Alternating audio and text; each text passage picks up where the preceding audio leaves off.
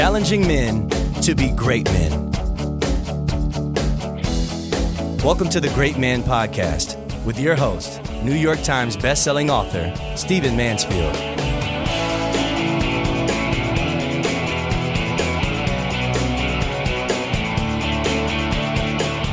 Gentlemen, let us begin. I want to tell you about something I once did regarding my father that I want to urge you to do. I'm recording this podcast about five weeks before Father's Day in 2018, and I want you to consider doing what I did regarding your father or the father figure in your life. I've described my father before, and I, I, don't mind doing it again. My father was a good man. He was a decorated war hero.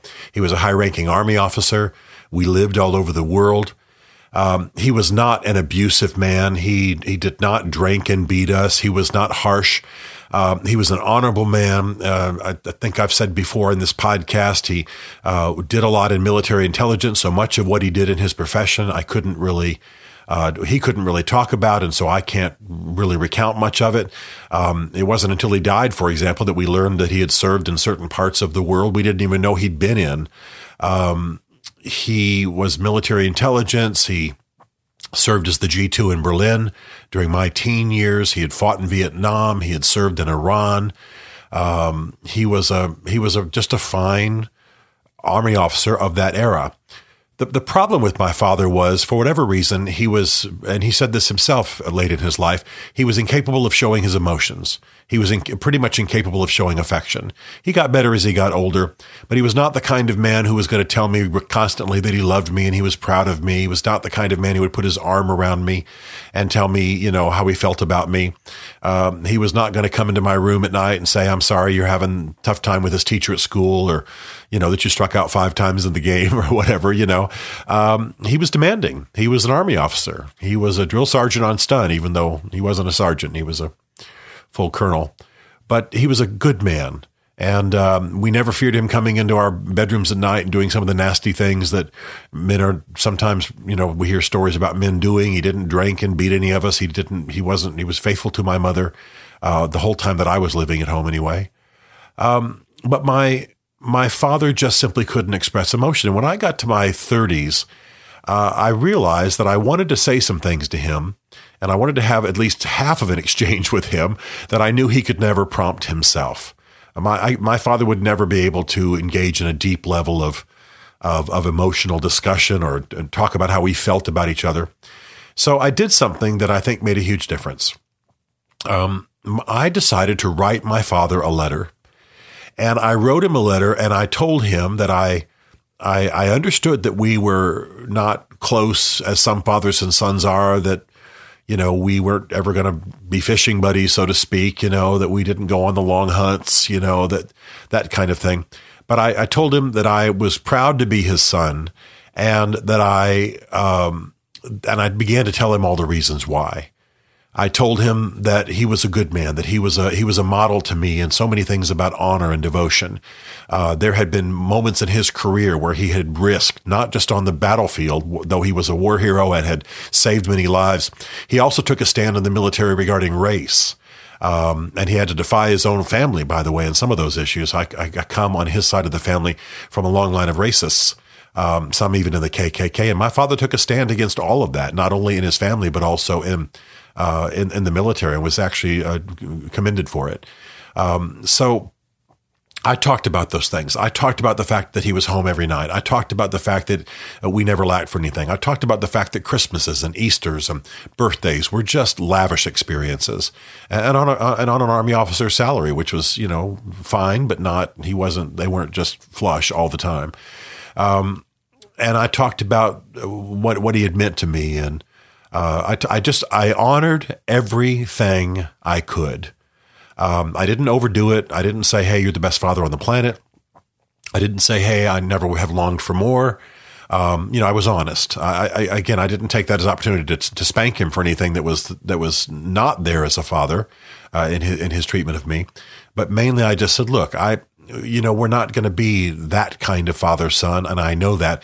But I want you to know that I love you and I respect you, and that you've been a positive influence in my life, and that much of what I do today is because of your influence. Well, he wrote back later a letter, said he'd been in tears, said it meant, meant everything to him, uh, said that he knew he was unable, incapable of showing his emotions, but was grateful that his son was able to see beyond that. Uh, it was a real moment for us. And by the way, it did not happen in purpose, in person. Uh, we never did discuss it. you know, with my father, you just weren't going to write an emotional letter and then walk in the living room, you know, two weeks later uh, at his house down in Columbus, Georgia, and, uh, and have him bring that up. He didn't want the emotions to surface, but that was fine. I, I knew him by that point and I wasn't trying to force it. What's important uh, is that I honored him in a way that was appropriate, that I let him know he was not a failure as a father, that I uh, drew upon everything that I could uh, in honoring him, in in blessing him, to use spiritual language, to um, in in commending him for the good things in him about as, as a father. And I got to tell you, two things happened. Not only did it um, have an effect on our relationship, again, not that we could discuss those things in perfect, but he was more affectionate from that point on. He was more, uh, he was warmer around me. Um, he he was more uh, just, I think, softer, gentler. I think those words really had touched him.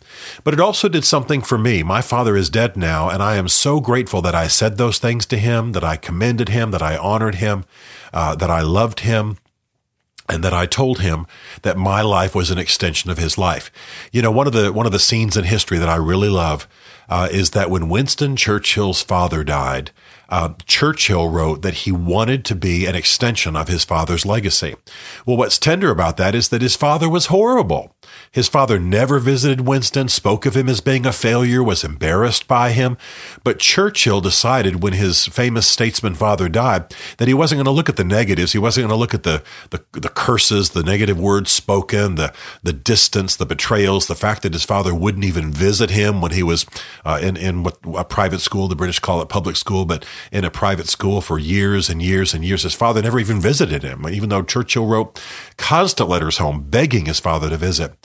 But despite all of that negative treatment, Winston said, I'm going to live out his unfinished legacy, and did. And his political career, he always saw as an extension of his father's political career. Well, that's amazing because he could have just cursed the man and hated him and been deformed by bitterness and, and never wanted to talk about the man and written books about how terrible he was. Well, I learned from that, and this that's a lot of what guided me to do what I did with my father, and it changed me. And even though I'm not in the military and, and don't serve in that regard, I do a lot in public policy. I do a lot internationally. I work uh, in, in, in racially charged areas. I, I t- told that story before. I'm very very much an advocate for certain ethnicities and and um, really really live the very opposite of my negative family heritage regarding race. Um, and, and all of that is an extension of my father's legacy. So there was something sparked between us, but, but perhaps more important than that, uh, there was something ignited in my soul that I continue to live out to this day. So, you know, one of the, one of the 10 commandments in scripture is that we honor our fathers and our mothers. And I know for many men, it's hard for you to honor your father. But I want to tell you that if you'll take some time here in these next few weeks, and that's why I'm doing this so far ahead of Father's Day this year, is I want you to ponder your father. I want you to ponder uh, what you can honor of his legacy. Now, for some of you, your fathers have departed, and I'm, I'm sorry that, that, that you've lost them like I have. Um, at the very least, think through what you could honor about them and say it out loud to someone. Say it to your mother, say it to a brother, say it to a friend. Just, just acknowledge it. I think it'll still have an effect in your soul. But if your father's living, even if he's not hasn't been a great father, even if there's been you know much that was negative, there's something you can honor. I have a friend who has a father who's been in prison his whole life. My friend's entire life, his father's been in prison, and so pretty much all he knew was the criminal side of his father.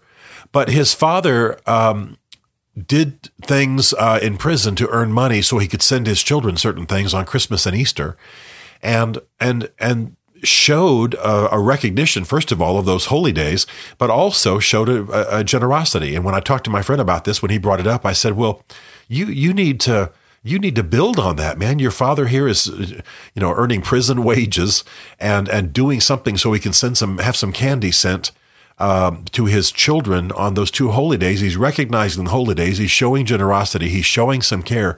Build on that. And my friend has built a, an entire legacy of generosity based on that, that he sees his father as inspiring. In fact, he's actually named some of his programs after his father, who is still in prison. My point is, even if you have to really kind of you know, filter through the dunghill, there are diamonds there. There's something good there you can build on. And for some of you, you have many things to build on.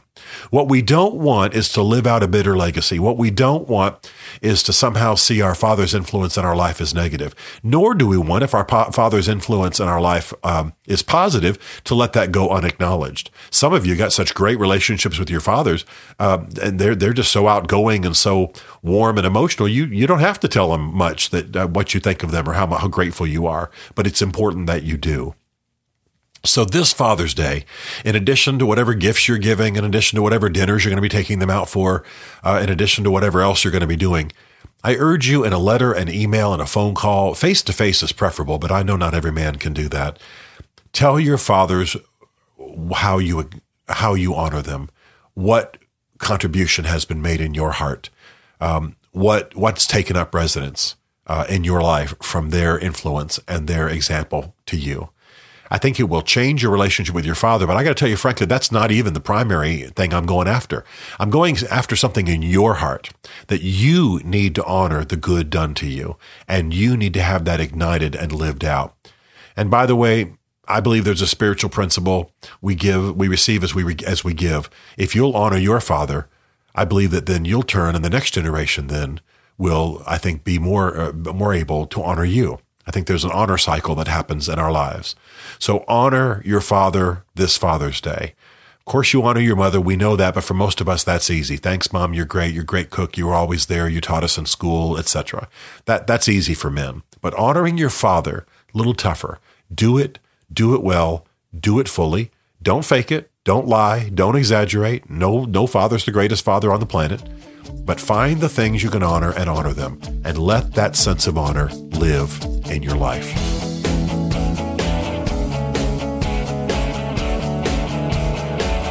To join the Great Man community or to book Stephen to speak at your men's event, go to greatman.tv. You'll learn about Stephen Mansfield's two essential books for men Mansfield's Book of Manly Men and Building Your Band of Brothers, as well as some other great resources for becoming a great man. The Great Man Podcast is a Mansfield Group production.